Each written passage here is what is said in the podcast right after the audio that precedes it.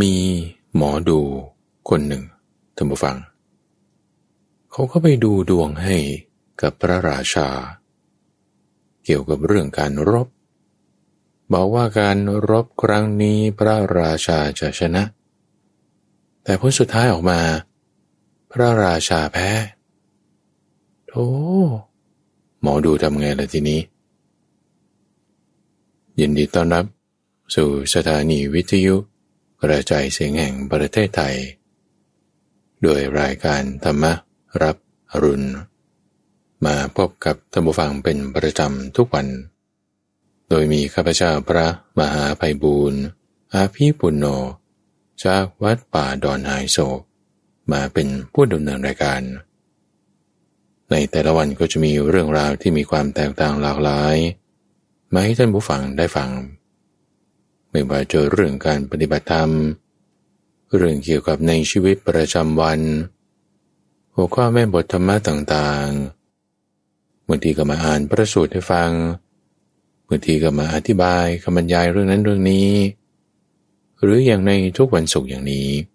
จะมาเล่านิทานนบุฟัง ซึ่งเป็นนิทานชาดก และนิทานธรรมบทคำว่านิทานนั้นหมายถึงสิ่งที่มาก่อนเเป็นเรื่องราวที่บางครั้งพระพุทธเจ้าปรารบใคร มีเหตุมาอย่างไร ถึงได้บัญญัติเรื่องราว หัวข้อ ประเด็น ธรรมะอันนี้อันนี้ เรื่องเดิมนั้นต้นมาเป็นอย่างไร บางทีถ้ามาเป็นชาติก่อนของพระพุทธเจ้า ตอนที่เป็นโพธิสัตว์ เขาก็จะเรียกว่านิทานชาดก ถ้าเป็นเรื่องประกอบในธรรมะบทใดบทหนึ่ง ก็จะเรียกว่าเป็นนิทานธรรมบท นิทานเหล่านั้นเราจะต้องมีการแยกสัดส่วนให้ชัดเจนท่านผู้ฟัง เพื่อให้เราไม่หลงประเด็นในการศึกษา ส่วนที่เป็นเนื้อหาธรรมะ ก็ตามที่พระพุทธเจ้าประกาศเอาไว้ ส่วนเรื่องราวความเป็นอยู่ จะทำให้เราทราบถึงบริบท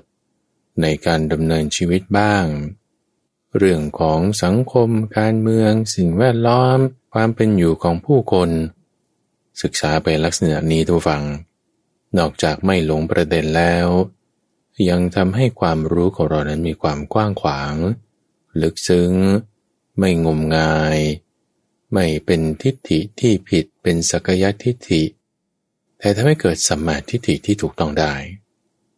หนึ่งในเรื่อง ที่เวลาเราศึกษาแล้วจะต้องให้เกิดขึ้นนั่นก็คือ ปัญญา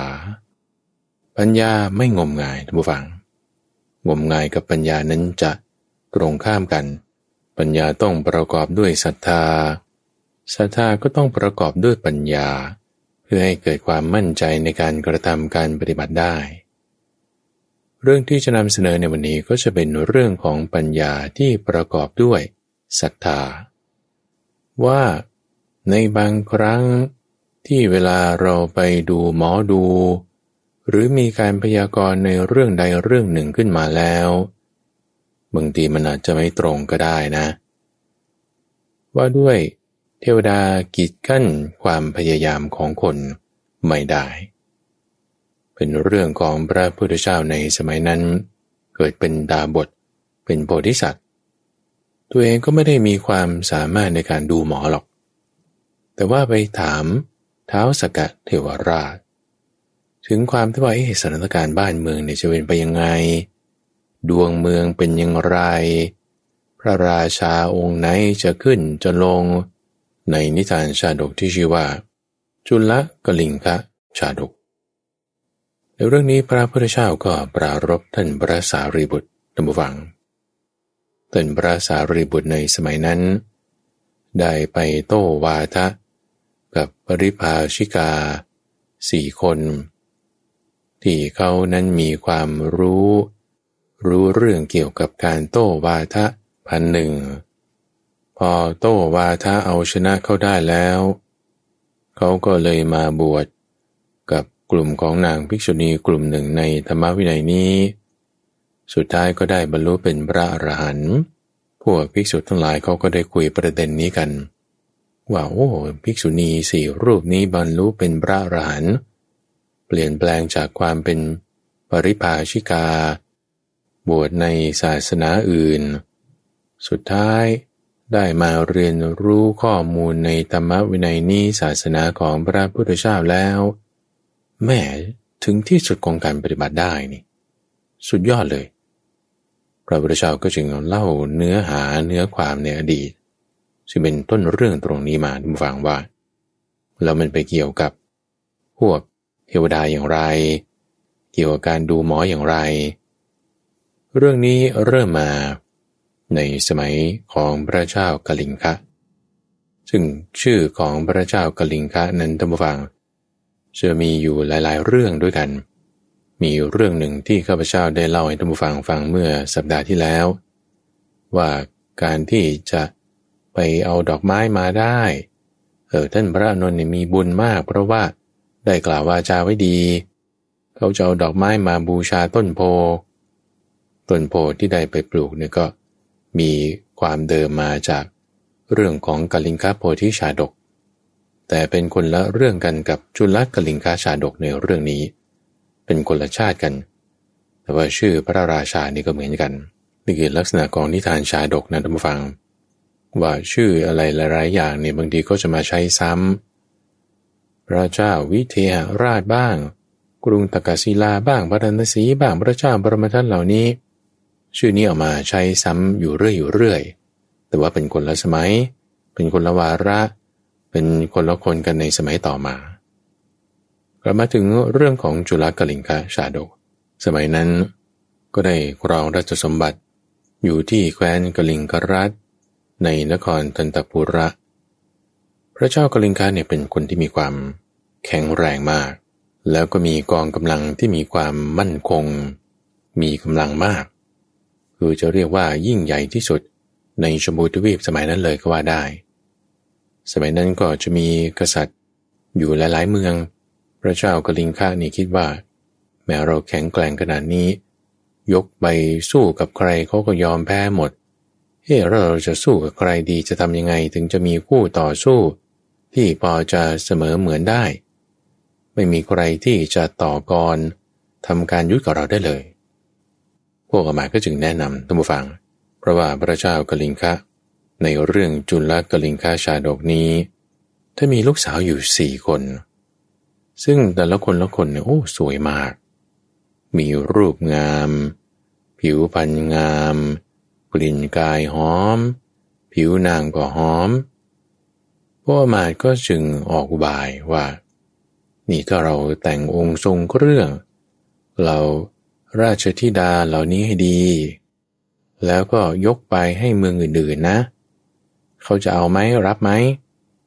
ถ้าเขาจะรับนะ เขาต้องต่อสู้ กับพระองค์ท่าน ถึงจะได้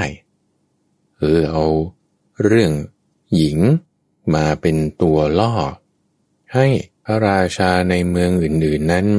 เขามาทำสงครามด้วย มาต่อสู้ด้วย เพื่อที่จะมาประลองยุทธมาต่อวิชากัน สู้กันแบบนี้เนี่ยท่านจะ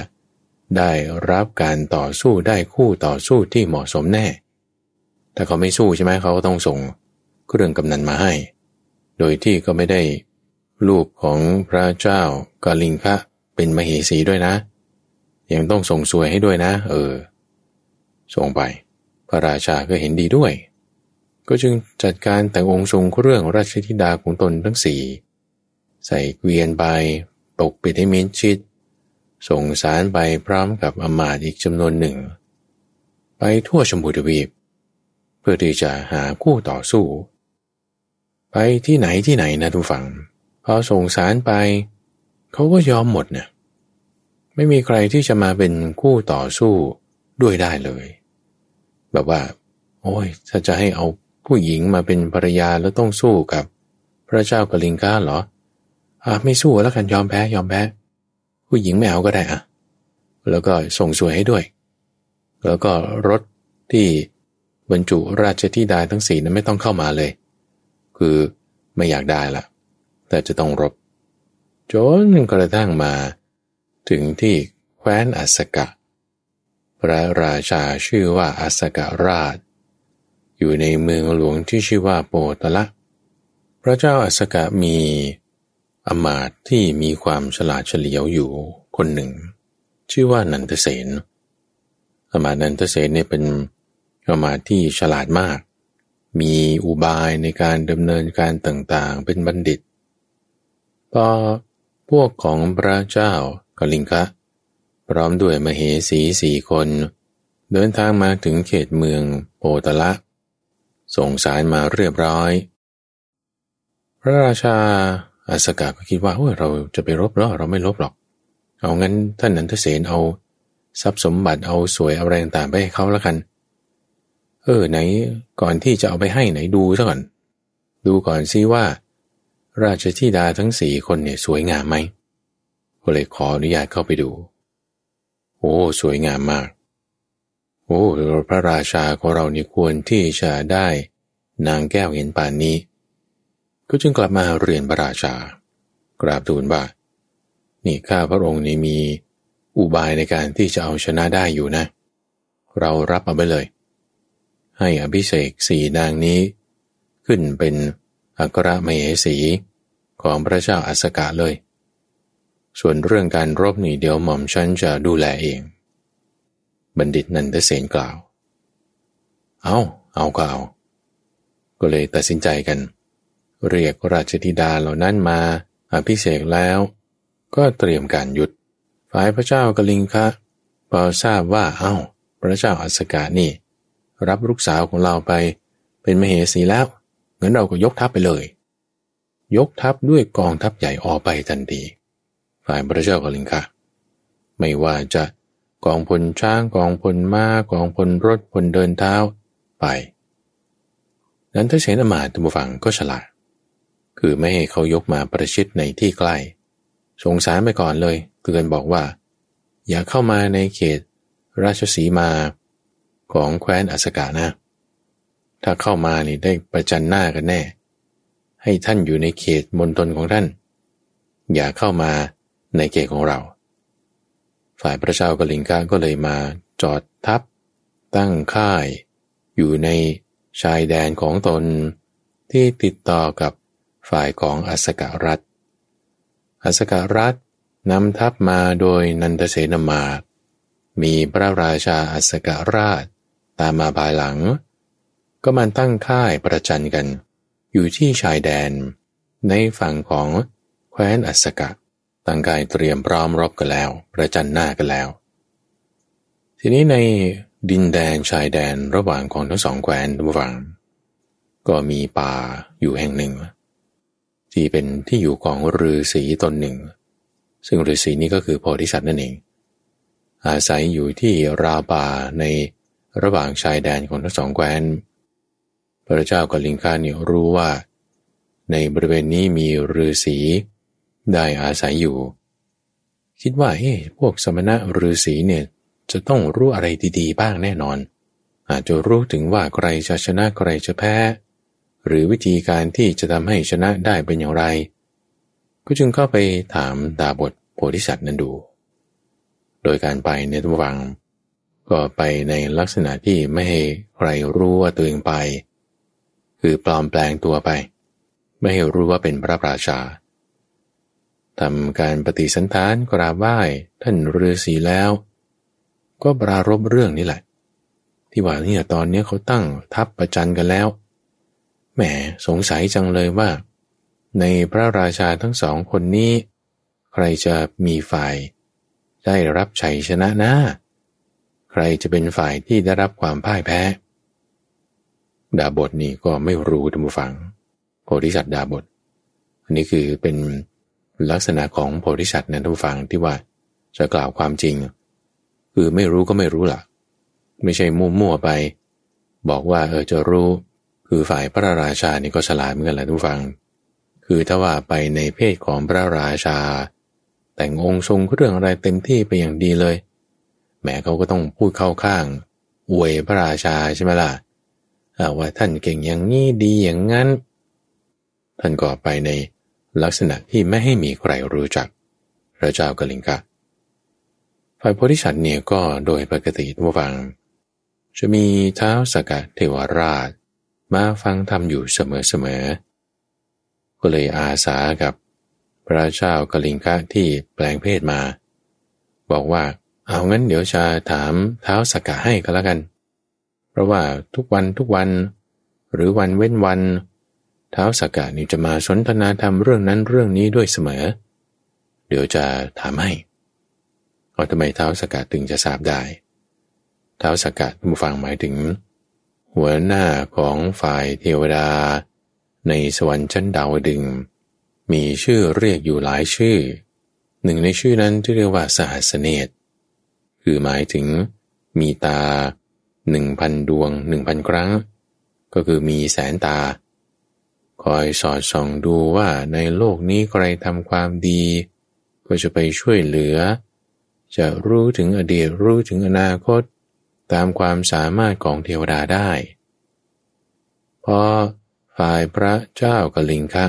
ทราบว่า จะไปถามเช้าสักกะให้ก็รู้สึกสบายใจ กล่าวว่าเอินเดี๋ยวพรุ่งนี้ ตอนบ่ายๆเย็นๆจะมาหาใหม่ ก็เลยกลับไปในวันรุ่งขึ้นฝั่งเวลาเช้า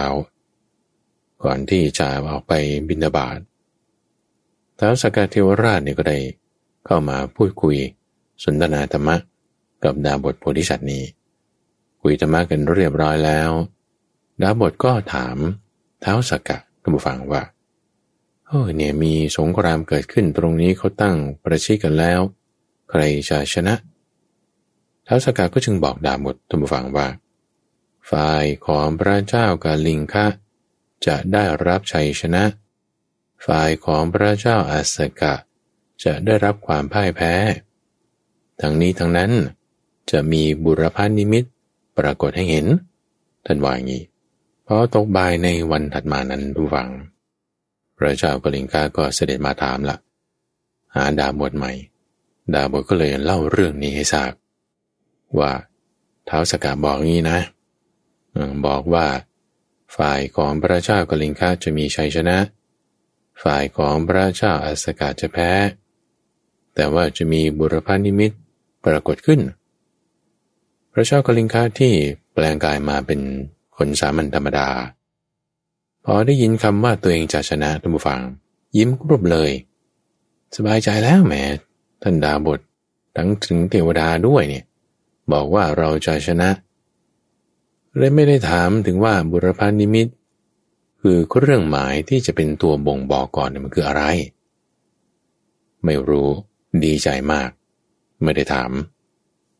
พอกลับไปที่ค่ายของตนเอง ข่าวนี้ก็แพร่ออกไปทุกฝั่งเป็นข่าวลือแพร่ออกไปในบรรดาฝ่ายทหารของพระเจ้ากลิงคะ ว่าวินิทันดาบทพยากรณ์มาแล้วท้าวสักกานี่ก็บอกด้วยว่า ฝ่ายเราจะได้รับชัยชนะ ให้มั่นใจได้เลยข่าวนี้ก็แพร่ไปอีกเหมือนกันนุฟัง ในฝ่ายของทหารของพระเจ้าอัสกะ รวมถึงนันทเสนอมาก็ได้ยินข่าวนี้ ว่าฝ่ายของอัสกะรัฐนี่จะแพ้ พระเจ้าอัสกราชจะได้รับความปราชัย ขวัญกำลังใจของฝ่ายอัสกะ รัฐนั้นก็ลดลง ขวัญกำลังใจของฝ่ายกลิงกรัฐนั้นมันก็มีมากไง รู้ว่าตัวเองชชนะไง มันก็ฮึกเหิม นันทเสนพอได้ยินข่าวลือนี้แล้ว คือเวลาเราได้ยินข่าวลืออะไรนะทุกฝัง สามารถทำได้สองอย่าง คือหนึ่งก็แบบไม่ต้องสนใจไปเลย ฉันก็ทำงานของฉันไป ฉันก็แบบว่า อะไรที่ฉันต้องทำฉันก็ทำไปไม่ได้แคร์ว่าข่าวนั้นจะเป็นอะไรยังไง ไม่ได้เกี่ยวกับเรา หรือก็ต้องไปหาความจริงจากแหล่งความจริง คือไม่ใช่ว่าพูดกันต่อต่อไป ใส่ไข่กันเพิ่มเข้าไป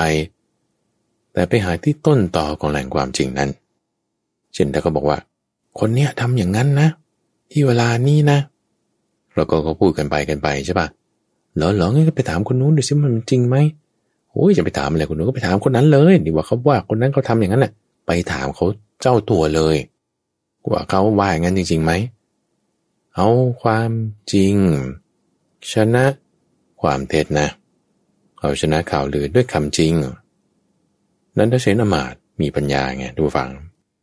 พอมีข่าวลือว่าดาบทว่าอย่างนี้ เอาไปถามดาบทเลย เข้าไปหาท่านดาบทโพธิสัตว์ถามว่าเออเนี่ยใน การรบครั้งนี้ ใครจะแพ้ใครจะชนะ คือไม่ต้องไปอ้างอิงถึงข่าวลือนั่นนี่โน้นอะไรต่างถามเลยตรงๆโพธิสัตว์ก็จึงบอกเหมือนเดิมท่านผู้ฟังว่า ฝ่ายของพระเจ้ากลิงกะจะชนะ ฝ่ายของพระเจ้าอสกะจะแพ้ ข้อมูลนี้นี่ได้รับมาจากเท้าสกเทวราชเหรอแล้วจะแพ้ยังไง จะชนะยังไง เงื่อนไขของความชนะเงื่อนไขของความแพ้เป็นอย่างไร นี่นะทุกฝังคือคนฉลาดนะ เขาจะละเอียดรอบขอบ คือนี่ความมันย่อลงย่อลงแล้วไง จากที่ว่าเต็มๆนะว่าเท้าสกัดว่าอย่างนี้ฝ่ายนี้ชนะฝ่ายนี้แพ้แล้วก็จะมีบุรพนิมิตพอเป็นกล่าวลือเนี่ย ข้อมูลเนี่ยมันผิดเพี้ยนไป จุดนั้นบ้างจุดนี้บ้างเพี้ยนไป ถูกตัดบ้างถูกเติมบ้าง เปลี่ยนแปลงไป จุดนี้ก็เหมือนกันว่า เงื่อนไขของความแพ้ชนะเนี่ยมันคืออะไร ตรงนี้ท่านใจก็มามีบุรพานิมิต บุรพาหมายถึงสิ่งที่มาก่อน นิมิตหมายถึงเครื่องหมายเป็นตัวที่จะบอกเหตุเป็นตัวที่จะบอกข้อมูล เรื่องหมายของความชนะความแพ้จะปรากฏให้เห็นก่อน ดาบทว่าอย่างนี้ แล้วเครื่องหมายอะไรนี่คือคนฉลาดเขาจะต้องเจาะลงไปในรายละเอียด เครื่องหมายอะไรตันดาบทโพธิสัตว์จึงบอกว่า เป็นเทวดาที่รักษาพระราชาทั้งสองนั่น เทวดาที่รักษาของพระเจ้ากลิงคะ จะมาปรากฏในรูปของโกสีขาวทั้งตัว เป็นโกตัวผู้ ส่วนเทวดาผู้รักษาของพระเจ้าอาสกะ จะมาปรากฏในรูปของโคตัวผู้ สีดำล้วนทั้งตัว โคทั้งสองตัวนี้ จะมาปรากฏเห็นเฉพาะกับพระราชาของแต่ละฝ่ายละฝ่ายเท่านั้น แล้วเขาก็จะชนกันจะสู้กัน ถ้าเมื่อไรจุดที่โค ตัวผู้สีขาว ชนะ โคตัวผู้สีดำนั่นแหละจะเป็นบุรพานิมิต ในความได้ชัยชนะของพระเจ้ากลิงคะ นั่นแหละจะเป็นบุรพานิมิตในการได้รับความพ่ายแพ้ของพระเจ้าอัสกะ ฝ่ายนันทเสนมานทฟัง ได้ฟังบุรพานิมิตรายละเอียดข้อนี้แล้ว ก็กราบมับมับกระดาบทโพธิสัตว์นั้น แล้วก็จากไป ได้ข้อมูลเลยนะ นันทเสนมานพอกลับมาแล้วได้ข้อมูลแล้วดูฝัง คนฉลาดนี่นะเขาจะเอาข้อมูลมาวิเคราะห์ จะไม่ใช่ว่าโอ้ยเขาพยากรณ์ว่าฝ่ายเราจะแพ้เนี่ยจะกลัวตกใจไม่ เอาข้อมูลมาวิเคราะห์ เอาข้อมูลมาคิดไตรตรองใคร่ครวนโยนิโสมนสิการ เพราะว่าทั้งหมดแผนการทั้งปวงนี่เกิดมาจากตนนะเกิดมาจากความที่ว่างั้นก็เอาลูกสาวสี่คนของพระเจ้ากลิงกามาเป็นอัครมเหสี เรื่องการรบนี่ฉันจะทำการรบจะคอยบัญชาการเอง ตอนนี้โอ้ยถ้าจะรบแล้วเราจะแพ้นี่มันจะเป็นยังไง เลยมาคิดตั้งฟังเฮ้ยท้าวสกัดติวราชบอกด้วยเหรอนี่นะ จุดนี้นะว่า ถ้าท่านผู้ฟังนะมีเทวดามาบอกไงไม่ใช่เข้าฝันด้วยนะ มาบอกกันท่องๆเลยล่ะ บอกว่า นี่ท่านจะแพ้นะ ท่านจะทำอันนี้ไม่สำเร็จนะ ท่านจะ ผิดพลาดอย่างนั้นอย่างนี้นะ ตัวท่านผู้ฟังจะทำยังไงฝ่ายนั้นถ้าเสนามาทำยังไงผู้ฟัง กลับมาแล้วก็มานั่งคิด นั่งคิดนี่ก็ไม่ใช่ว่าเอาเท้ากายหน้าผาคิดยังไงคิดไม่ออกนะ กลุ่มใจไม่ใช่งั้น แต่มาคิดดูปัจจัยเงื่อนไข ของการที่จะได้รับชัยชนะปัจจัยเงื่อนไขของการที่จะได้รับชัยชนะ มันก็เรื่องกำลังพลนี่แหละ ให้เรามาทบทวนดูซิภายในกำลังพลของเราเป็นยังไง มีใครอะไรยังไงบ้าง ก็จึงได้เรียกทหารหนึ่งพันนาย ที่เป็นทหารชั้นยอดของในแคว้นอัสกะ ทหารพวกนี้นี่เป็นทหารคนสนิท เป็นทหารที่มีความจงรักภักดีกับพระเจ้าอัสกะอย่างมาก เป็นทหารที่เอาการเอางาน เป็นทหารชั้นผู้ใหญ่เลยละ่ะหนึ่งพันคน เรียกมาประชุมกัน อันนี้ท่านผู้ฟังต้องเข้าใจนะว่าข่าวลือเนี่ยมันสะพัดไปหมดแล้วนะ แล้วนันทเสนามานี่ก็ไปตรวจสอบข่าวลือมาแล้วว่าเป็นจริงอย่างนั้นจริง ๆ นะ ฝ่ายดาบทนี่เขาพยากรณ์ไว้แล้ว ว่าเท้าสักกะบอกมาอย่างนี้แล้ว พวกทหารนี่เสียกำลังใจกันแล้ว จึงเรียกพวกทหาร ที่จะมีสาระเอาการเอางานได้ไป เราพากันไปขึ้นเขาที่ไม่ไกลจากบริเวณที่ตั้งค่าย เตรียมพร้อมที่จะรบนั้น เป็นเขาลักษณะที่ว่าขึ้นได้ทางเดียว ลงได้ทางเดียว อีกฝั่งหนึ่งก็จะเป็นเหว ลักษณะของภูเขาทิ้งโจรก็เรียก คือเวลาที่จะ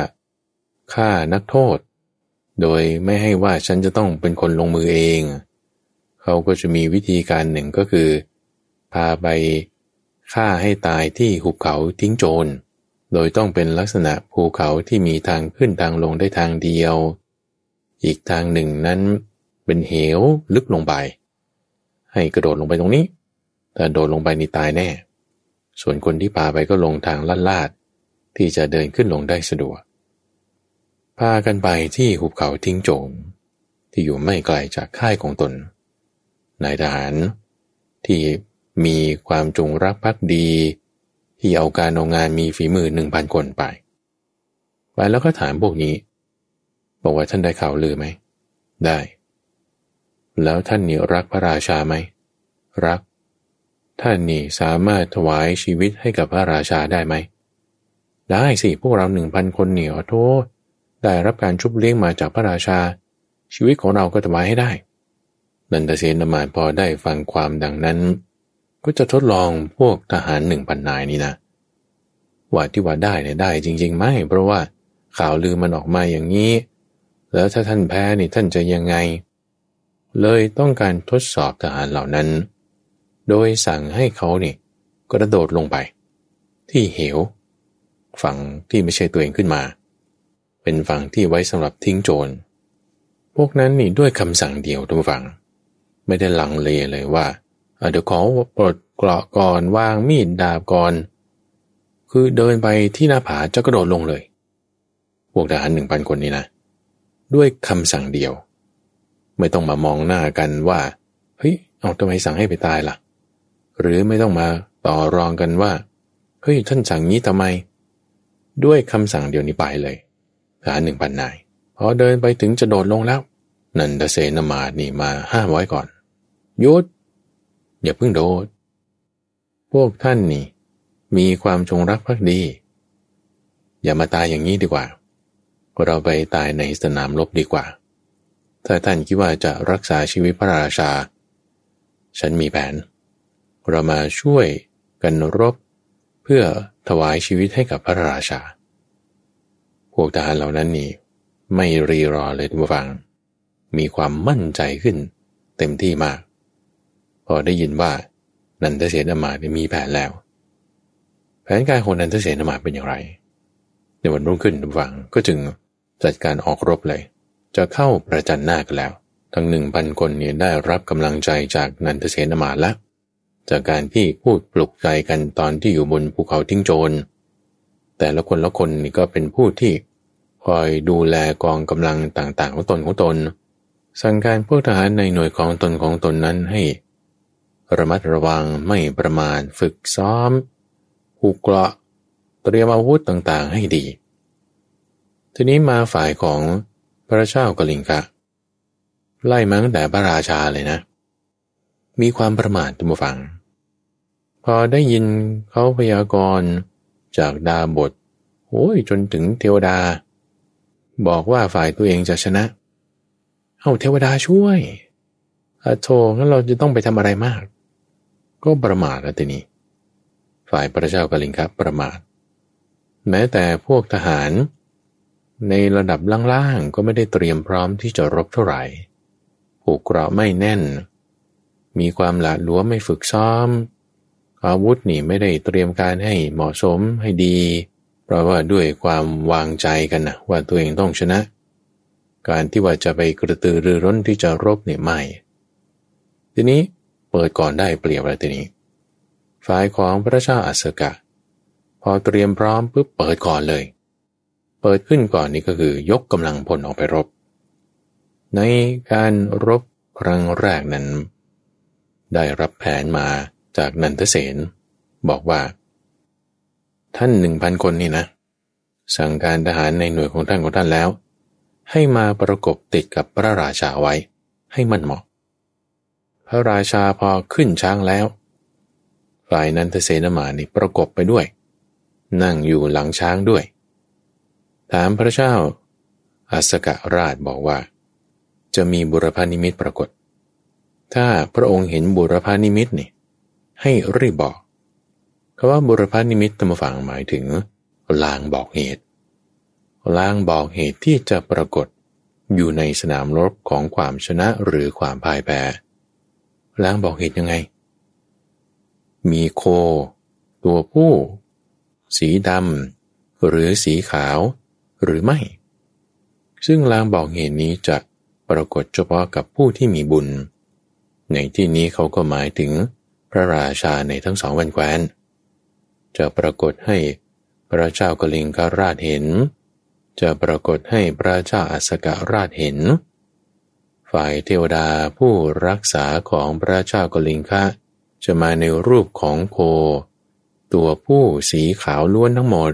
และเทวดาผู้รักษาของพระเจ้าอัสกะ จะมาปรากฏเป็นนิมิตคือเครื่องหมาย ในรูปของโคตัวผู้ สีดำล้วนทั้งหมด เห็นไหมเห็นไหม เห็นหรือยังเห็นหรือยัง คือถ้าเห็นให้รีบบอกไง ตามพระราชาของตัวนี้ไปด้วยกันเลยประกบติด พอกรีธาทัพออกไป ฝ่ายพระเจ้ากลิงคาได้ยินเสียง ฝ่ายนู้นมาก็ยกทัพออกไปด้วย แต่ว่าความพร้อมมันไม่เท่ากันนะไม่เหมือนกันนะ เออ พอยกทัพขึ้นแล้ว นิมิตปรากฏด้วยยัง เอ๊ยยังไม่เห็นอะไรนะ ยกกรีธาทัพกันเข้าไปใกล้อีก นิมิตปรากฏด้วยยัง พอเริ่มเข้ามาใกล้กันปะทะกันแล้วเนี่ยนะ เออนิมิตปรากฏแล้ว นิมิตปรากฏเป็นอะไร เอานั่นไงโคสีขาวอยู่นั้น โคสีดำอยู่นั้น โอ้เนี่ยมันกำลังจะเข้าวิ่งปะทะกันแล้ว อยู่ตรงไหนอยู่ตรงไหน คือตามประกบกันไปคือคนอื่นเนี่ยเขามองไม่เห็น บุรพานิมิตนี้นะทุกฝัง เฉพาะพระราชาเท่านั้นที่จะมองเห็นเนาะซึ่งอารักขาเทวดาทุกฝังก็คือ เทวดาผู้รักษา อย่างตัวท่านผู้ฟังตัวข้าพเจ้าหรือว่าพระปฏิบัติ หรือคนที่มักจะชอบฟังธรรมมีบุญบารมีอะไรต่างๆมาเนี่ยนะ จะมีอารักขาเทวดา ที่จะคอยมาอนุโมทนาบุญกุศลอะไรกับเราอยู่เสมอๆมาคอยดูคำว่าคอยดูเนี่ยคือหมายความว่า มาคอยอนุโมทนาบุญกุศลที่เราทำถ้าเราทำบุญกุศลเขาก็จะมาอนุโมทนาด้วย อันนี้ก็เรียกว่าอารักขาเทวดา ซึ่งจะเป็นเทวดาที่อยู่ในฝ่ายชั้นต่ำๆ ไม่ได้เป็นเทวดาชั้นสูง เป็นเทวดาที่จะอยู่ใกล้ชิดกับมนุษย์ คือในชั้นจตุมหาราชิกา ก็จะเป็นลักษณะเดียวกันกับรุกเทวดา อากาศเทวดา หรือพวกเจ้าที่อะไรต่างๆ แบบนี้ เป็นเทวดาในชั้นจตุมาราชิกาชั้นแรก แผนของนันทเสนามายก็คือว่า พอรู้ว่าบุพพนิมิต คือโคตัวผู้นั้นอยู่ตรงไหน ให้พระองค์นี่รีบขี่ม้า คือตอนแรกขี่ช้างเข้ารบใช่ไหมเห็นแล้วปุ๊บลงม้า ลงม้าเสร็จเอามือลูบท้องม้าบอกม้าว่าให้เข้าไปตรงนั้น ไปตรงจุดที่โคตัวผู้สีขาว ของฝ่ายพระเจ้ากลิงค้านั่นอยู่ แล้วให้เอาหอกเล่มนี้แทงที่โคตัวนั้น แล้วอีกหนึ่งพันคน ที่เป็นทหารตามอารักขา ของพระเจ้าอาสกะ ให้แทงเข้าไป ที่โคตัวเนี้ยที่ตัวเองไม่เห็นนั่นแหละ แทงเข้าไปตรงจุดที่พระเจ้าสกัดเนี่ยแทงเข้าไปแทงเข้าไป คือเพราะว่าเฉพาะพระราชาเท่านั้นที่เห็นใช่ไหมคนอื่นมองไม่เห็น แต่ว่าซ้ำย้ำเอาให้โคตัวนั้นน่ะ มันตายลงให้ได้ พอเจอแล้วโคสีขาวตรงนั้น พระเจ้าอัสกาเนี่ยขึ้นมาขี่ไป ฝ่ายหนึ่งพันคนทหารที่ติดตามไปด้วย ก็คอยอารักขาด้วย เพราะว่ามันจะต้องไปอยู่ในดินแดนของข้าศึกแล้วคราวนี้ตะลุมบอลกันนี่ ถ้าไม่มีพระราชาอัศกาก็จะมองไม่เห็นละ ว่าบุรพานิมิตนั้นอยู่ตรงไหน ก็ต้องรักษาพระองค์ท่านไว้ให้ดีพอพระราชาเอาหอกแทงได้ครั้งหนึ่ง พวกอีกหนึ่งพันคนก็เอาหอกแทงตามไป เอามีดแทงตามไป ฟันลงไป โคสีขาว ที่เป็นอรคาเทวดาของพระเจ้าอัสกะ ก็แพ้ทำฝัง ตายเลยเอ้าทำไมมนุษย์ถึงไปฆ่าเทวดาตายได้ อันนี้เป็นไปได้ท่านผู้ฟังเพราะว่าเป็นเทวดาในชั้นต่ำๆตัวอย่างเรื่องราวที่มาในพระวินัยปิฎก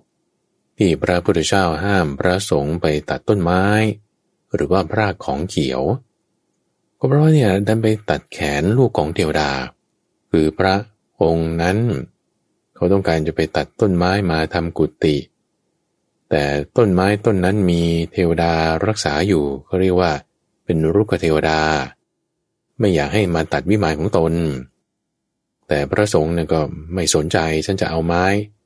ท่อนนี้เงื้อขวานขึ้นแล้วจะฟันลงนี่ เทวดาคิดว่าเออถ้า ระสงฆ์เห็นเด็กนี่ก็จะมีจิตเมตตาบ้าง เลยชูลูกน้อยของตัวเองขึ้น เพื่อคิดว่าท่านจะไม่ตัด แต่พระสงฆ์นี่ก็ยั้งไม่ทันไงขวานี้ก็เลยฟันเขาให้ ลูกน้อยของตนเองก็เลยได้รับบาดเจ็บ เทวดาเนี่ยเจ็บได้ ด้วยการลงมือของมนุษย์ให้ถูกตำแหน่งถูกที่เนี่ยมีปัญหาเหมือนกันฝ่ายอารักขาเทวดาของพระเจ้ากาลิงกะ เสียชีวิตลงเลยดูฟัง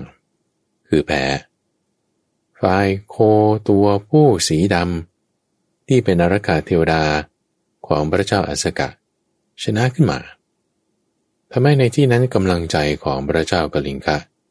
ตกเลยอ๋อเหมือนจะจิตใจนี่มันยอมแพ้ไปเลยนะ จิตใจในการที่จะต่อสู้ในการที่จะฮึกเหิม ในการที่จะแรงต่าง ไม่มีเลยห่อเหี่ยว หนี พวกมาหนึ่งพันคนที่พอเอา ดาบเอา ขวานเอาหอกอะไรต่างข้าบุรพันนิมิตโคตัวผู้สีขาวนั้นให้ตายลงแล้ว มองไปทางพระเจ้ากลิงกะหนีไปแล้วก็ตะโกนขึ้นเลย ตะโกนขึ้นบอกว่าพระเจ้ากลิงคะหนีแล้วหนีแล้วพวกทหารของฝ่ายพระเจ้ากลิงคะพอรู้ว่าพระราชาของตนเองหนี ก็หนีตามด้วยจะอยู่ทำไม ฝ่ายของพระเจ้าอัสกะก็บุกรุกตามไป ได้รับชัยชนะเลยทุกฝัง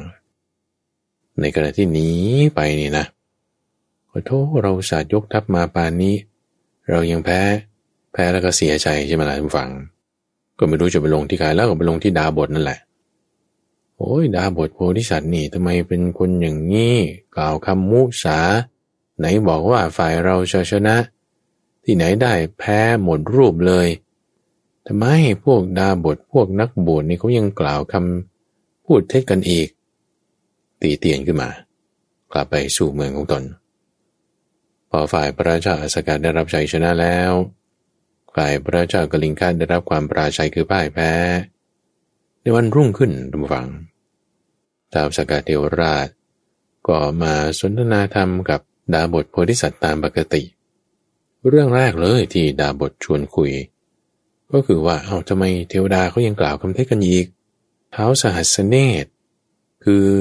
เป็นผู้ที่มองเห็นทั้งหมด หรือผู้เป็นใหญ่ในแผ่นดิน ก็น่าจะกล่าวคำจริงทำไมจึงยังจะกล่าวคำเทศอีกท้าวสกาเทวราชตุ้มฟัง จึงอธิบายกับ ดาบทดังนี้ ซึ่งในข้อนี้เราต้องฟังฟังให้ดีชัดเจน บอกว่า เทวดานี่ จะมาเกียรติกันความพยายามของลูกผู้ชายไม่ได้ ความข่มใจ ความตั้งใจแน่วแน่ ความไม่แตกสามัคคีกัน ความไม่แข่งแย่งกัน การรุกในการที่ควรรุก ความเพียรมั่นคง และความบากบั่นของลูกผู้ชาย เหล่านี้มีอยู่ในพวกของพระเจ้าอัสกะ จึงทำให้พวกของพระเจ้าอัสกะนั้นมีชัยชนะ ข้อนี้หมายความว่าไงทุกฝัง หมายความว่าในตอนแรกเนี่ยนะ ถ้าฝ่ายของพระเจ้ากลิงคะใช่ปะเขาก็จะมีความไม่ประมาท มีความพร้อมเพรียงสามัคคีกัน ตั้งใจแน่วแน่ คือ อาวุธยุโทโธปกรณ์อะไรต่างๆ มันเหนือกว่าอยู่แล้วนะในขณะที่ของฝ่ายอสกาเนี่ยน้อยกว่าด้อยกว่า แต่ว่าอาศัยความที่ว่าพอรู้ตัวแล้วประมาทเนี่ยฝ่ายของพระเจ้าอสกะไม่ประมาทไงแล้วประกอบกับการที่ได้เห็นบุรพานิมิต รู้ว่าเออบุรพานิมิตนี่จะเป็นเรื่องในการที่จะบ่งบอกได้ แล้วก็ใช้ให้เกิดประโยชน์ ก็จึงสามารถที่จะเอาชัยชนะ มาได้ มันก็จึงอยู่ที่เหตุเงื่อนไขปัจจัยนั่นเองตัวฟัง ซึ่งเหตุเงื่อนไขปัจจัยในการที่จะได้รับชัยชนะ ในตอนแรกของฝ่ายพระเจ้ากลิคะมี มีมาก ในขณะที่พอสถานการณ์มันเปลี่ยนแปลงไป เหตุเงื่อนไขปัจจัยในการที่จะได้รับชัยชนะ เขาห่อเหี่ยวลง ไม่ตั้งใจแน่วแน่ แตกสามัคคีกันไม่รุกในเวลาที่ควรรุก มีความเพียรย่อหย่อน ไม่มีความบากบันเกี่ยงกันทำหน้าที่ พอมีเหตุเงื่อนไขปัจจัยอย่างนี้ก็แพ้ไง ฝ่ายพระเจ้าอัสกะมีผลน้อยกว่า แต่ว่าพอมีความตั้งใจแน่วแน่ มีความเพียร มีความสามัคคีกัน มีการข่มบังคับใจ ช่วยเหลือกันและกันมันก็เอาชนะได้ ก็จึงตามเหตุเงื่อนการปัจจัย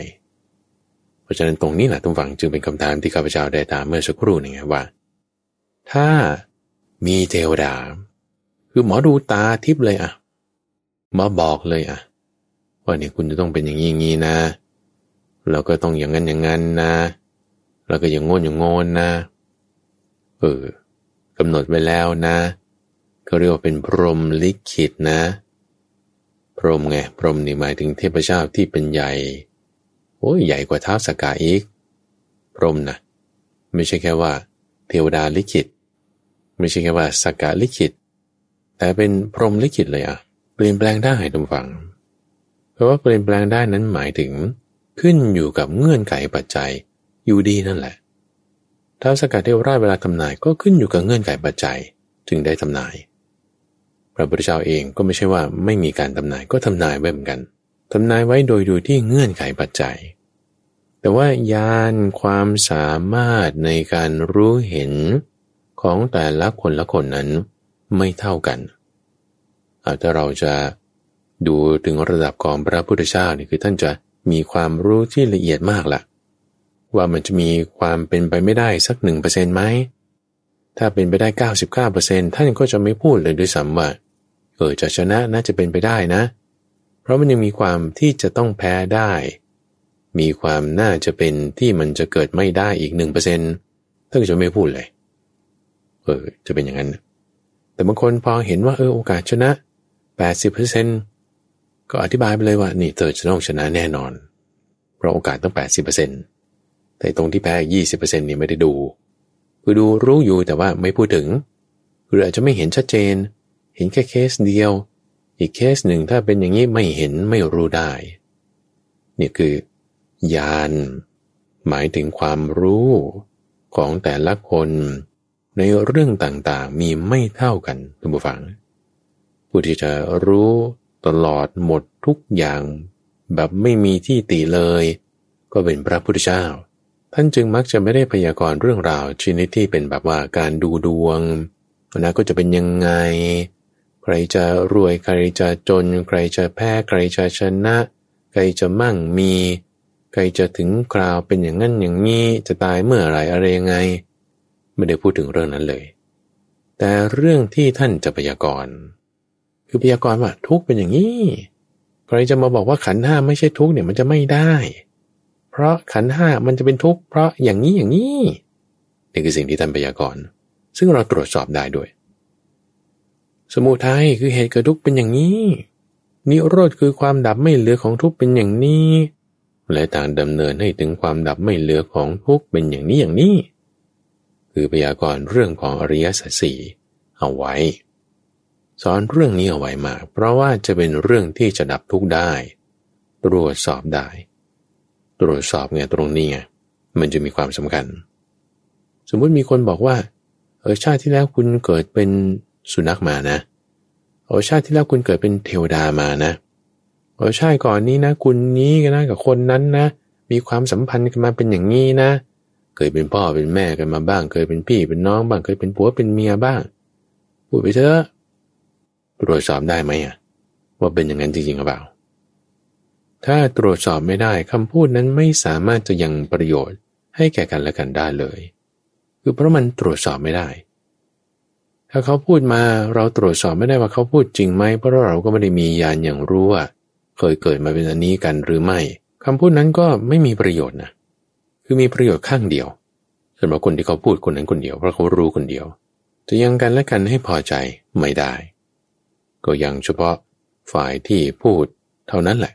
ให้พอใจได้ ฝ่ายที่ฟังก็ไม่รู้ไงไม่รู้ว่าตรวจสอบได้ไหม หรือถ้าเรารู้อะ เรามียานอย่างรู้ว่า คนนั้นเขาเปิดเป็นอันนี้กับคนนั้นคนนี้ มียานความรู้แบบนี้เราก็บอกคนนั้นไป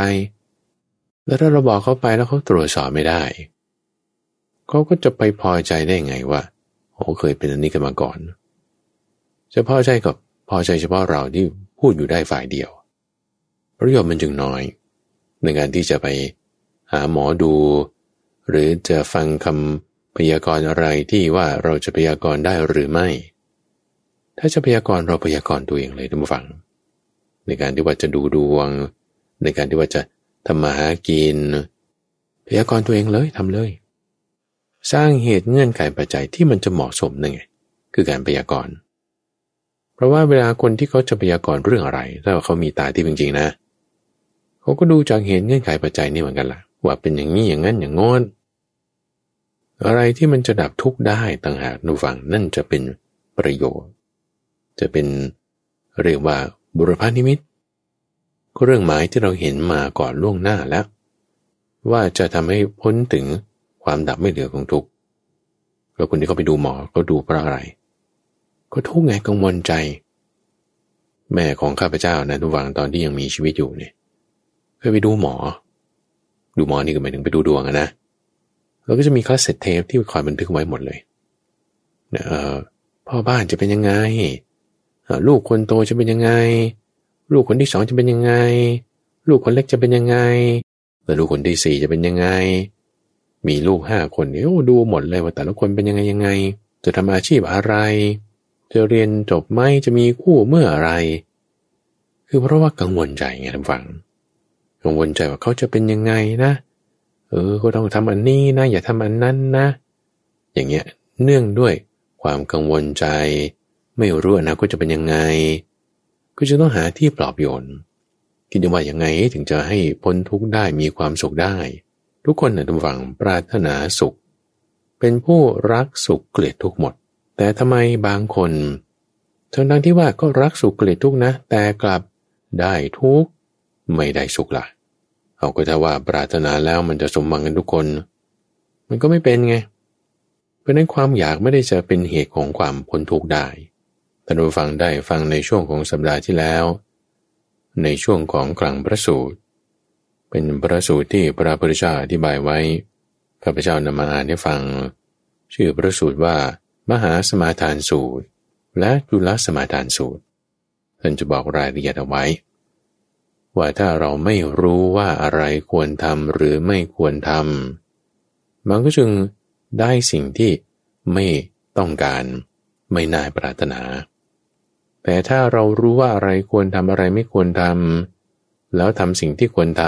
ำละสิ่งที่ควรละ เราก็จะได้สิ่งที่น่าปรารถนานั้นได้ รายละเอียดนั้นอยู่ในพระสูตรนั้นแล้วนี่คือเพิ่มเติมให้ท่านฟังฟังนะเห็นว่ามันเกี่ยวข้องกัน อยู่ที่ว่าเราสร้างเหตุเงื่อนไขปัจจัยอะไรยังไง อย่าไปงมงาย ความสำเร็จของเรามันไม่ได้อยู่ที่ปากของเขา ความชั่วของเราหรือความดีของเรา มันอยู่ที่การกระทำของเราถ้าเรามั่นใจในการทำความดี เป็นผู้ที่ประชุมกันเนืองนิด รับฟังความคิดเห็นของคนอื่น ไม่หัวดื้อจนเกินไป มีความเพียรมีความพยายามมีความบากบัน่นมีความสามัคคีกันไม่แข่งแย่งกัน มีความตั้งใจแน่วแน่ ตามเรื่องราวในจุลกลิงกะ ชาดกนี้จะให้เราเข้าใจถึงข้อนี้ได้ทุกฝัง เงื่อนไขปัจจัย ในนิทานชาดกเรื่องสุดท้ายสั้นๆตรงนี้นิดหนึ่ง เป็นเรื่องของลักษณะพระราชาที่พ่ายแพ้จากศึกสงคราม ในเรื่องของมหาอัสาโรหะ ชาดก ที่พระพุทธเจ้าของเรา เคยเกิดเป็นพระราชาแล้วก็ไปรบกับเขาพ่ายแพ้เหมือนกัน ในเรื่องของจุลกลิงคาชาดก โพธิสัตว์นั้นคือดาบท ที่อยู่ระหว่างสงคราม ในป่าชายแดน ของแคว้นอัสกะ และแคว้นกลิงคะได้เกิดเป็นดาบทคนนั้น ส่วนนันทเสนมาตได้มาเป็นท่านพระสารีบุตร ส่วนพระราชาทั้งสององค์นั้นไม่ได้ระบุว่าเป็นใคร ในชาติปัจจุบันนั้นทีนี้พอมาในเรื่องของมหาอาสาโรหาชาดก เป็นเรื่องที่พระพุทธเจ้าเกิดเป็นพระราชา ชื่อว่าพระราชาบรมทัตรองแคว้นอยู่ในเมืองกาสี ในชาตินั้นปรากฏว่าเป็นพระราชาที่แพ้สงครามทุกฝังเราไม่เกี่ยวข้องกันกับเรื่องนี้อย่างไร คือเป็นเกี่ยวข้องกันกับในเรื่องของการที่เราได้ทำความดีได้ทำบุญเอาไว้ ในการก่อน พระบริษัทเป็นพระราชา มีภัยโจรกบฏที่เกิดขึ้นในชายแดน พอยกทัพไปรบ ปรากฏว่าแพ้เขากลับมา ในช่วงจังหวะที่แพ้กลับมา ก็เหมือนพระเจ้าจุลกลิงคานี่แหละ แพ้กลับมาแล้วก็โอ้สมเศร้าเลย แตกหนีออกจากกองทหารของตน ไม่รู้ใครอยู่ไปทางไหน ตัวพระเจ้าปรมทัตม้านี่ก็พาเดินไปตามกลิ่นอาหาร ไปถึงหมู่บ้านชายแดนหมู่บ้านหนึ่ง ที่มีครัวเรือนอยู่ประมาณ 30 ครัวเรือน ซึ่งหัวหน้าของครัวเรือนต่างๆ เหล่านั้นเนี่ยเขาเคยเป็นราชสเวก ราชสเวกนี่ก็คือ มหาดเล็กที่รับใช้ใกล้ชิดของพระราชามาก่อน แต่ว่าหนีการรับใช้ เพราะว่างานมันหนัก ก็เลยหนีออกมารวมตัวกันสร้างหมู่บ้าน อยู่ที่ชนบทปลายแดนอย่างนั้น พอรู้ว่ามีคนก่อนพระราชามา คืออะไรก็ไม่รู้หรอกว่านี่เป็นพระราชาหรือไม่ เห็นคนมาถึง ขี่บนหลังมา้า ท่าทางเหนื่อยอ่อน เหน็ดเหนื่อยมามาคนเดียว แต่งตัวองค์ทรงเครื่องอะไรต่างๆ คิดว่าเนี่ยจะเป็นพวกพระราชาจะมาตามจับ ก็นี่หนีหายเข้าไปสู่เรือนของตนของตนหมดเลย มีแค่ชายคนหนึ่งคนเดียวนั่นเองที่ออกมาต้อนรับ แล้วก็พามาเข้าสู่เรือนของตนดูแลต่างๆให้เรียบร้อย พระชาพระมทัตนี่ก็ไม่ได้บอกนะว่าตัวเองเป็นพระราชา บอกว่าเป็นทหารที่หนีมาเฉย คือแพ้เขาหนีมาแล้ว จะมาขอพักอยู่สักสองสามวันมีแรงแล้วก็จะไปหรอก ชายคนนั้นที่เขาเป็นราชสเวกเก่า หนีมาอยู่ที่หมู่บ้านชายแดนแห่งนั้น ก็จึงดูแลโพธิสัตว์ ที่มาในรูปของข้าราชการเพียงคนเดียว ไม่ได้บอกว่าตัวเองเป็นพระราชาชายผู้นั้นดูแลอย่างดีเลยท่านผู้ฟัง ให้นอนเตียงที่ตนเองนอน ให้ภรยาของตนนี่มาล้างเท้า มานวดเท้าให้ ให้อาหารอะไรต่างๆดีแล้ว แล้วก็ดูแลมาให้ด้วย อาบน้ำให้ม้าให้ม้ากินหญ้ากินน้ำเอาน้ำมันนวดให้มัน ให้พระราชาเนี่ยพักผ่อนอยู่อย่างเต็มที่สามถึงสี่วันจนก็จะต้องว่า อาการอะไรต่างความเหน็ดเหนื่อยอะไรต่างดีขึ้นแล้ว ก็จึงจะขอกลับ ฝ่ายพระราชา ตอนที่จะกลับไปเนี่ยเขาก็เลี้ยงดูอย่างเต็มที่อีกครั้งหนึ่งด้วยชายผู้นี้ ก่อนที่จะไปก็จึงบอกชายคนนี้ บอกว่า ตัวฉันชื่อมหาอาสาโรหะ คือไม่ได้บอกชื่อจริงๆของตนเองนะ ตั้งอุปโลกชื่อขึ้นมาชื่อหนึ่ง ก็เป็นชื่อของนิทานชาดกเรื่องนี้นั่นเอง ชื่อมหาอาสาโรหะ ถ้าท่านไปที่กรุงปารณสีนะ บ้านฉันเนี่ยอยู่ตรงกลางเมืองเลยละ่ะ ถามนายประตูเมืองทางทิศใต้นะเพราะว่าตอนนั้นโพธิชัดเนี่ยเดินทางมาเพื่อที่จะปราบพวกกบฏในทางด้านทิศใต้แพ้กลับไป ลาจะกลับไปก็ต้องไปเข้าประตูทางด้านทิศใต้ ให้ถามนายประตูตรงนั้น ว่าบ้านของนายมหาอาสาโรหานี่อยู่ที่ไหน แล้วเดี๋ยวเขาจะพาไป ยังไงท่านไปเยี่ยมเราด้วยนะ จะขอขอบคุณมากเลยทีเดียว บอกกับชายผู้นั้นอย่างนี้ พอพระราชาเดินทางออกจากหมู่บ้านชนบทที่มี 30ครัวเรือนนั้นแล้ว เดินทางไปเรื่อยๆ ก็ไปเจอพวกกองทหาร กองทหารก็มาตั้งค่ายดูชิว่ารอ พระราชาเมื่อไรจะกลับมาหรือไปอยู่ที่ไหนพอมาเจอกันแล้วก็ดีใจละก็เดินทางกลับเข้าสู่กรุงปรันสีในจังหวะที่พอผ่านประตูทางด้านทิศใต้ได้เรียกนายทวารในที่นั้นมาสั่งการไว้ บอกว่าถ้ามีคนมาถามหาเรือนของนายมหาอาสาโรหานะ ให้พามาหาเราทันทีโดยด่วนแล้วเราจะมีรางวัลให้เจ้าด้วยอย่างงาม สั่งการไว้กับนายประตูทางด้านทิศใต้ไว้ เวลาผ่านไปอาทิตย์หนึ่งก่อนแล้วสองอาทิตย์ก่อนแล้ว ชายคนนี้ก็ยังไม่มาหาพระราชาสักทีท่านก็เลยสั่งให้ เพิ่มการเก็บสวยในดินแดนทางตอนใต้ ฝ่ายพวกชาวบ้านในหมู่บ้านนั้น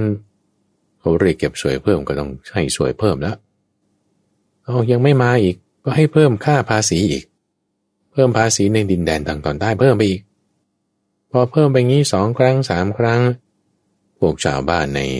หมู่บ้านนั้นก็จึงปรึกษากันแล้วว่าโอ้ยพระราชาเพิ่มภาษีมากปานนี้เราจะไปอยู่ยังไง ท่านรู้จักคน ชื่อมหาสาโรหะเขาอยู่เมืองวรณสีไม่ใช่หรอโอ้ช่วยไปต่อรองเขาหน่อยสิว่าทำไมพระราชาทำอย่างนี้ อันนี้คือเพื่อที่จะบีบให้เขาเข้ามาหาพระองค์ไง พระเจ้าพรหมทัตเนี่ยนะ ทีนี้เขาก็เดินทางไป จังหวะที่จะเดินทางไปนะชายคนนี้นี่เขาเป็นคนที่ดีนะทุกฝังก็บอกว่าอุ้ยเราจะไปมือเปล่าได้ไงเราก็ต้องมีของกำนันอะไรไปบ้างสหายของเรามาหาอาสาโรหะนี่ก็มีลูกสองคน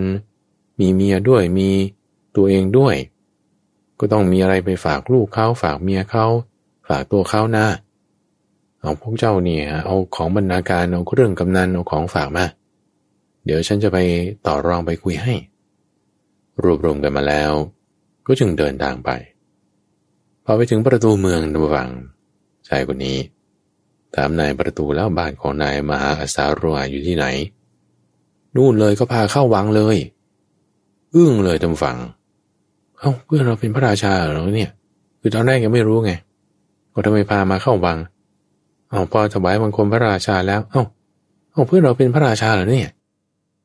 พระเจ้าบรมทัตก็ เชิญให้ชายคนนี้นั่งบนบัลลังก์ของตนเองเลยทุกฝัง นั่งบนบัลลังก์ให้อัครมเหสีเนี่ยออกมาล้างเท้า ของชายคนนี้ เหมือนอย่างที่เขาให้ภรรยาของตนมาทำให้ เขาเอาของฝากอะไรต่างๆมาให้นี่นะ เอาลูกชายสองคนโอรสนี่ เอานี่ผ้า ลุงเขาเอามาให้เนี่ยใส่ดู ภรรยาเนี่ยก็ให้เปลี่ยนผ้าที่ชายคนนี้ก็เอามาให้เลย เอาผ้าดีๆ งามๆของตัวเองเอาออก เอาผ้าที่เขาฝากมาเป็นของกำนันมาใส่ให้ นี่คือบอกว่าจะอุปการะเขา จะทำการอุปการะตอบ ที่เขาได้ทำการอุปการะไว้ ในนิทานเรื่องนี้ท่านต้องการจะสอนถึง ความดีที่ได้ทำไว้ในปางก่อนไง ว่าโพธิสัตว์คือพระเจ้าบรมทัตในคราวที่ตกยากแพ้สงครามมาแล้ว ได้รับการดูแลเลี้ยงดู จากชายคนหนึ่ง ที่อยู่ในชนบทหมู่บ้านปลายแดน คือชายคนนี้เขาก็ได้ทำบุญในข้อนี้ไงว่าได้สร้างกรรม คือการกระทำการต้อนรับที่ดีที่เหมาะสม พอทำแล้วได้รับการตอบที่เหมาะสมไง นี่เพราะว่าบุญที่ได้กระทำไว้ก่อน พระโพธิสัตว์ที่เป็นพระเจ้าปรมทัต จึงได้ถึงขนาดว่า แบ่งราชสมบัติให้ครองครึ่งหนึ่งเลยกึ่งหนึ่งเลยด้วยความที่ว่าเขาได้ทำความดีกับตนไว้ ตนจึงได้กระทำต่อความดีนั้น โดยอธิบายกับพวกข้าราชบริพารอธิบายกับบุตรของตน ที่ยังงงๆว่า เอ๊ะทำไมจะต้องทำดีกับชายที่เป็นชาวบ้านนอกคนนี้ถึงขนาดนี้ อธิบายให้ข้าราชบริพารแล้วก็ บุตรของตนฟัง บอกว่าคนที่เขาดูแล ช่วยเหลือ อุปการะเราก่อนนี่หาได้ยาก เนี่ยคือคนที่ดูแลคนอื่นก่อนหรือบุปการีบุคคล หาได้ยาก และคนที่จะตอบแทนบุปการีบุคคลนี่ก็หาได้ยากนี่สองคนประเภทนี้หาได้ยาก หมายถึงฝ่ายของชายคนนี้ ที่จะอุปการะคนอื่นก่อนทั้งนั้นที่ก็ไม่รู้แต่ว่านี่คือพระราชาฝ่ายนั้นหาได้ยากแล้ว เอางั้นเราจะต้องตอบแทนเขาถ้าสมมติเข้ามาแล้วเราไม่ตอบแทนอย่างเต็มที่เหมือนกันกับที่เขาทำเราก็กลายเป็นคนไม่ดี เราควรจะตอบแทนเราก็ถึงจะเรียกว่าเป็นคนที่หาได้ยากเหมือนกัน ในเรื่องนี้ก็จึงต้องการสอนถึง การที่ได้ทำความดีไว้ในปางก่อนนั่นเองท่านผู้ฟัง ในมหาอาสาโรหะ ชาดก ในนิทานพัฒนาวันนี้ก็ฝากไว้สองเรื่อง คือเรื่องของจุลกาลิงคาชาดก และมหาอัสาโรหะชาดก ช่วงของนี้ทานพัฒนานั้นจะมาพบกับท่านผู้ฟังเป็นประจำในทุกวันศุกร์ตั้งแต่เวลาตีห้ถึงหกโมงเช้าทั้งสถานีวิทยุกระจายเสียงแห่งประเทศไทย หรือว่าในเครือข่ายของกรมประชาสัมพันธ์ในช่วงเวลาต่างๆ ท่านฟังสามารถที่จะติดตามรับฟังย้อนหลังได้ อ่านบทสรุปย่อ อ่านประสูตรประกอบได้ในระบบพอดแคสต์ หรือว่าที่เว็บไซต์ d o n h a i s o co ข้าพเจ้าพระมหาไพบูรณ์อาภีปุณโญจากวัดป่าดอนไฮโซพบกันใหม่ในวันพรุ่งนี้จุเรนพร